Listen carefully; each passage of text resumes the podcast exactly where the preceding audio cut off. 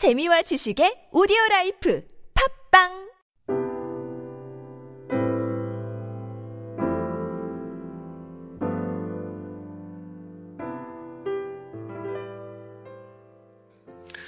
누가 주의 날이 이르렀다고 해도 두려워하거나 미혹되지 말아야 합니다.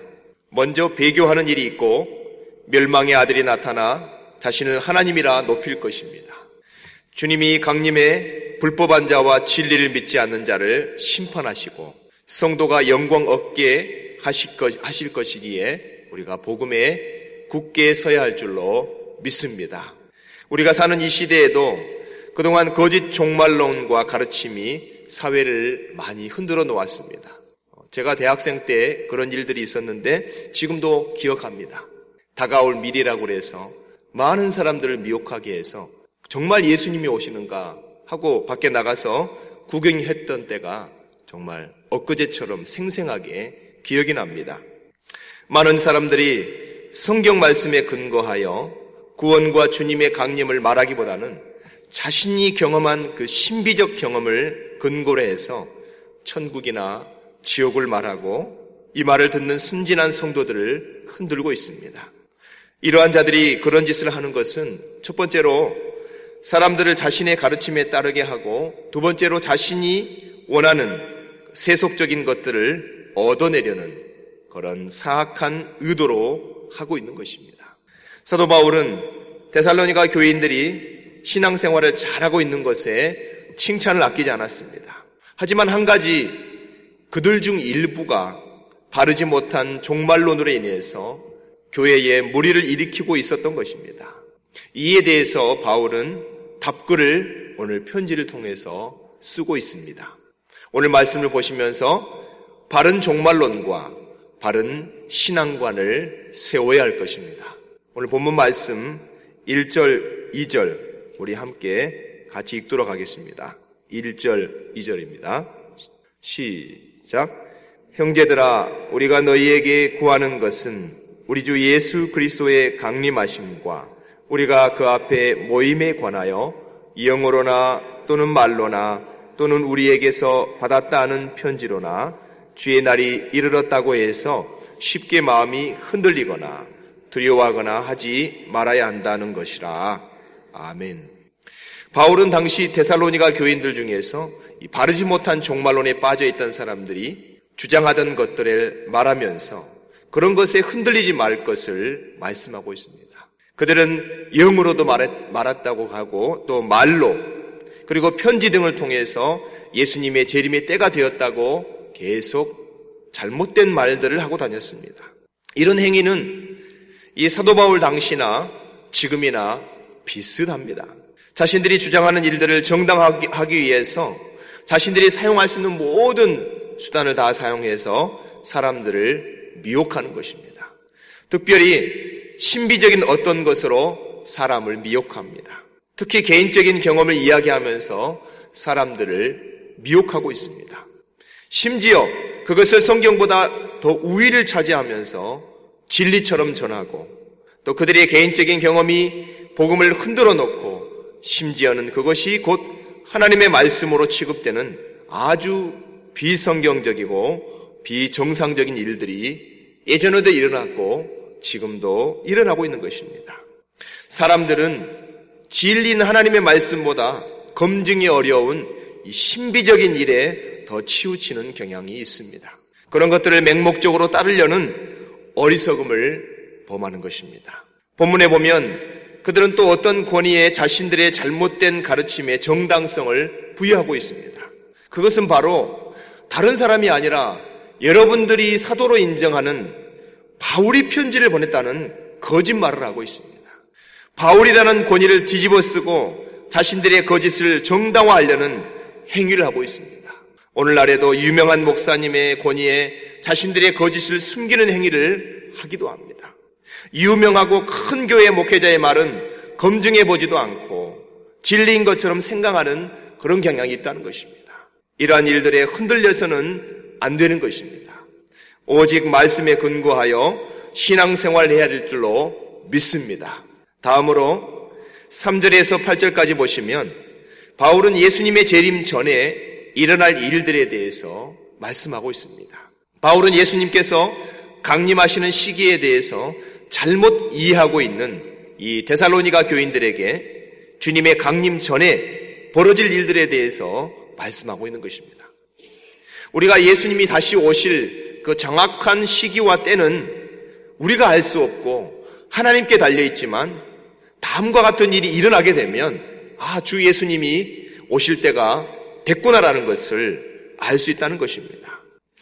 그것은 본문의 말씀대로 사람들이 배교를 하고 멸망의 아들이 나타나서 자신을 신이라고 하면서 숭배받으려고 한다는 것입니다. 그러한 현상이 일어나면 아, 예수님이 오실 때가 됐구나라는 것을 우리가 알 수 있는 것입니다. 우리 오늘 본문의 말씀 8절 같이 읽겠습니다. 8절 같이 읽습니다. 시작. 그때에 불법한 자가 나타나리니 주 예수께서 그 입의 기운으로 그를 죽이시고 강림하여 나타나심으로 패하시리라. 아멘. 세상에 악한 일들이 일어나도 그럼에도 우리는 두려워할 필요가 없는 것은 8절 말씀에 나타난 것처럼 불법한 자가 세상에서 그의 권세와 힘을 휘두르고 있을 때 주님께서 나타나셔서 그 입의 기운으로 그들을 죽이시면서 강림하신다는 것입니다. 즉 재림의 주님은 악을 이기시고 승리자로 등장하시는데 마치 역전승과 같은 통쾌함을 보여주신다는 것입니다. 우리 11절, 12절 말씀도 같이 읽겠습니다. 11절, 12절입니다. 시작. 이러므로 하나님이 미혹의 역사를 그들에게 보내사 거짓 것을 믿게 하심은 진리를 믿지 않고 불의를 좋아하는 모든 자들로 하여금 심판을 받게 하려 하심이라. 아멘. 하나님은 의도적으로 미혹의 역사를 그들에게 허락하셔서 불의를 좋아하는 모든 자들을 더 규합하게 만드신다는 것입니다. 그래서 애매한 진영에 있는 사람들로 하여금 자신의 소속을 명확하게 한 다음에 심판하시려고 한다는 것입니다. 결국 주님의 재림이 있기 전에 하나님의 미혹의 역사를 통해서 세상을 양분화시키는 작업을 하게 되실 것입니다. 이런 과정에서 악한 자는 더욱 득세할 것이고 세상은 마치 그들의 세상처럼 흘러갈 것입니다. 그렇게 되면 이제 사람들은 선택을 해야 되는 것입니다.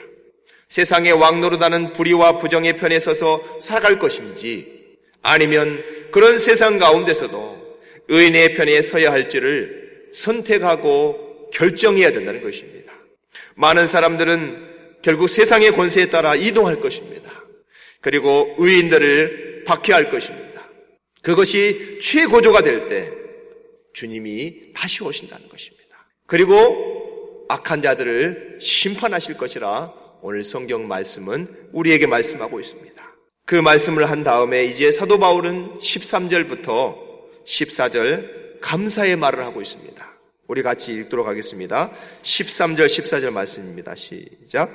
주께서 사랑하시는 형제들아, 우리가 항상 너희에 관하여 마땅히 하나님께 감사할 것은 하나님이 처음부터 너희를 택하사 성령의 거룩하게 하심과 진리를 믿음으로 구원을 받게 하심이니 이를 위하여 우리의 복음으로 너희를 부르사 우리 주 예수 그리스도의 영광을 얻게 하려 하심이니라. 아멘.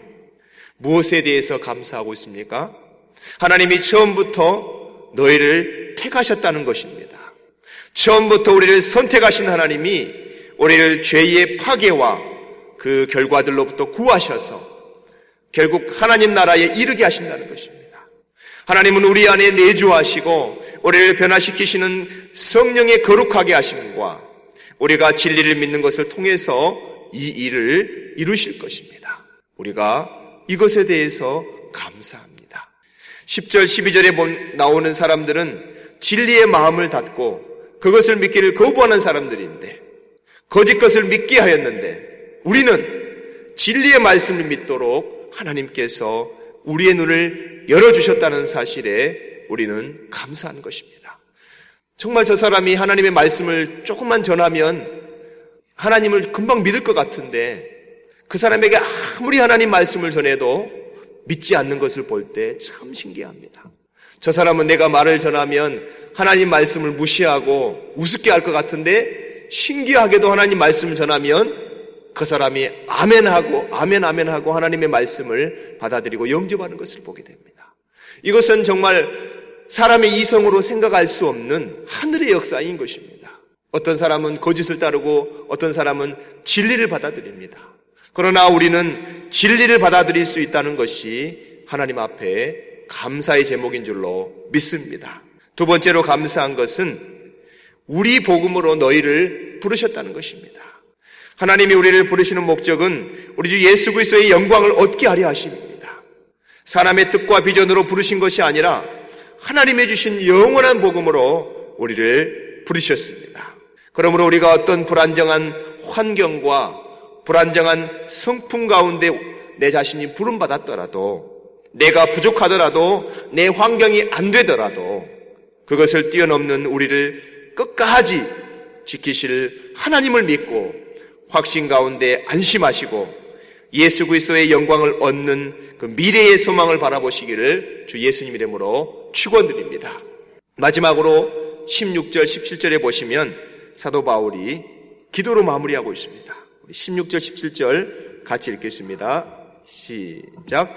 우리 주 예수 그리스도와 우리를 사랑하시고 영원한 위로와 좋은 소망을 은혜로 주신 하나님 우리 아버지께서 너희 마음을 위로하시고 모든 선한 일과 말에 굳건하게 하시기를 원하노라. 아멘. 우리의 마음을 위로하시는 하나님.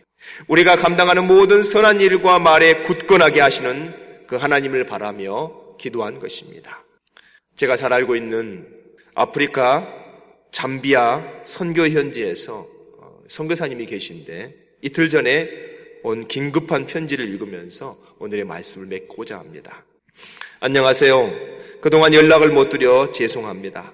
어제 저희 수요 예배를 마치고 난 후 각자의 자리에서 쉬는 동안 저희 교회의 강도가 들어서 돈과 랩탑, 목사님 스마트폰 등을 훔치고 목사님을 많이 다치게 했습니다. 지난주부터 저희 교회에서 현지인 아이들을 위해 도서관 겸 아이들이 언제나 와서 공부할 수 있도록 건축을 시작했었습니다. 이것 때문에 건축 자재를 사오는 과정에서 저희 목사님이 제일 저렴한 비용으로 운송을 하는 데를 만나 벽돌을 운반했었답니다. 그때 왔던 애들이 강도로 변해 집에 들어와서 자기들을 알고 있는 목사님을 죽일 목적으로 강목과 벽돌로 많이 다치게 하고 버려두었습니다. 하나님께서 뇌와 내장을 보호하셔서 큰 수술은 안 해도 되고 팔과 갈비에 금이 갔고 머리, 입술 여러 군데에 꿰맸습니다. 멀리 버려놔서 못 찾았으면 정말 위험할 뻔했고 처음 목사님을 발견한 분들은 너무 많은 과다 출혈로 의식이 없고 맥박이 190이 넘고 피가 섞인 구토를 세 번이나 하는 목사님이 가망이 없어 보였다 합니다. 급한 대로 교회 단체 카톡, 성경 읽기 단체 카톡팀, 믿음의 동창 단체 카톡팀, 또 아이들 도서관 건축을 위해 주신 한국의 교사 선교, 선교회팀, 그리고 마침 카톡 중이던 짐바브의 김명호 선교사님께 긴급 기도를 부탁드렸습니다. 저도 조금 다친 터라 경황이 없어서 이제 좀 안정이 되어 카톡으로 중보기도 부탁드립니다. 성도님들과 한인분들 또 가까이 한인 선교사님의 병원이 있어 하나님께 너무 감사하는 시간이었습니다. 모두들 한마음으로 달려와 주어서 목사님을 찾아낼 수 있었습니다. 살, 그리고 살 수 있었습니다. 또 치소모 병원에서 응급치료를 잘해 주시고 2차 병원까지 잘 연결해 주셔서 목사님이 지금 안전하게 ICU에서 치료를 받고 있음에 감사드립니다. 또 저희 아이들 있을 때가 아니라 감사하고 함께 있던 동생이랑 아이들이 무사해서 감사합니다. 또 병원비가 많이 나왔는데 내일까지 병원비를 잠비아 명예 영사이신 미스터 줄루가 짐바브웨 한인 대사관으로부터 전화를 받고 미안하다고 병원비 내일 것까지 도와주겠다고 연락이 왔었습니다. 눈도 부어서 뜰 수가 없고 입도 다 상처로 인해 아직 죽을 먹기도 힘들지만 큰 수술하지 않아도 되고 또 다시 한번 주님의 자녀로 이 땅을 믿음으로 살아낼 기회를 주셨으니 감사할 뿐입니다. 이제 속히 치료될 수 있도록 하나님께 함께 간구해 주시고 저희 마음이 이번 일로 트라우마가 생기지 않도록 믿음으로 해석해낼 능력을 달라고 기도 부탁드립니다. 감사합니다. 사랑 여러분, 남편 선교사님께서 강목과 벽돌로 맞아 죽을 뻔한 사건 후에도 이 사모님이 계속 편지 후반부에서는 감사하다는 말을 하시는 이 편지를 읽으면서 오늘 성경 마지막 부분이 동 눈에 들어왔습니다. 우리를 사랑하시고 영원한 위로와 좋은 소망을 은혜로 주신 하나님, 우리 아버지께서 우리의 마음을 위로하시고 계시기 때문에 이 사모님이 이 큰 어려움을 당했어도 감사하고 있다고 믿습니다. 우리가 감당하는 모든 선한 일과 말에 굳건하게 하시는 하나님을 바라며 기도하기 때문에 이렇게 감사할 수 있다고 믿습니다. 사랑하는 성도 여러분, 오늘도 어떤 말세의 현상이 벌어져도 그 가운데 함께 하시는 하나님을 믿으면서 감사로 승리하시기를 주 예수님 이름으로 축원드립니다. 오늘 말씀을 기억하면서 우리 같이 기도하시겠습니다. 이런 말세의 때에 굳건한 믿음을 가질 수 있도록 기도합시다. 그러기 위해서 날마다 우리의 신앙이 말씀의 반석 위에 서도록 늘 깨어서 기도하는 신앙이 되도록 기도합시다. 특별히 이 가을의 여러 훈련 프로그램, 성경 통독, 성경 파노라마, 전도 훈련학교, 에스라 성경대학, 어머니 기도회, 아버지 기도회, 권사회 기도회, 중보 기도학교 등을 통해서 굳건한 신앙으로 성장하는 계기가 될 수 있게 해달라고 우리 함께 기도합니다. 주여 한번 외치고 기도합니다. 주여! 하나님 아버지 말세의 때입니다. 많은 현상들이 나타납니다.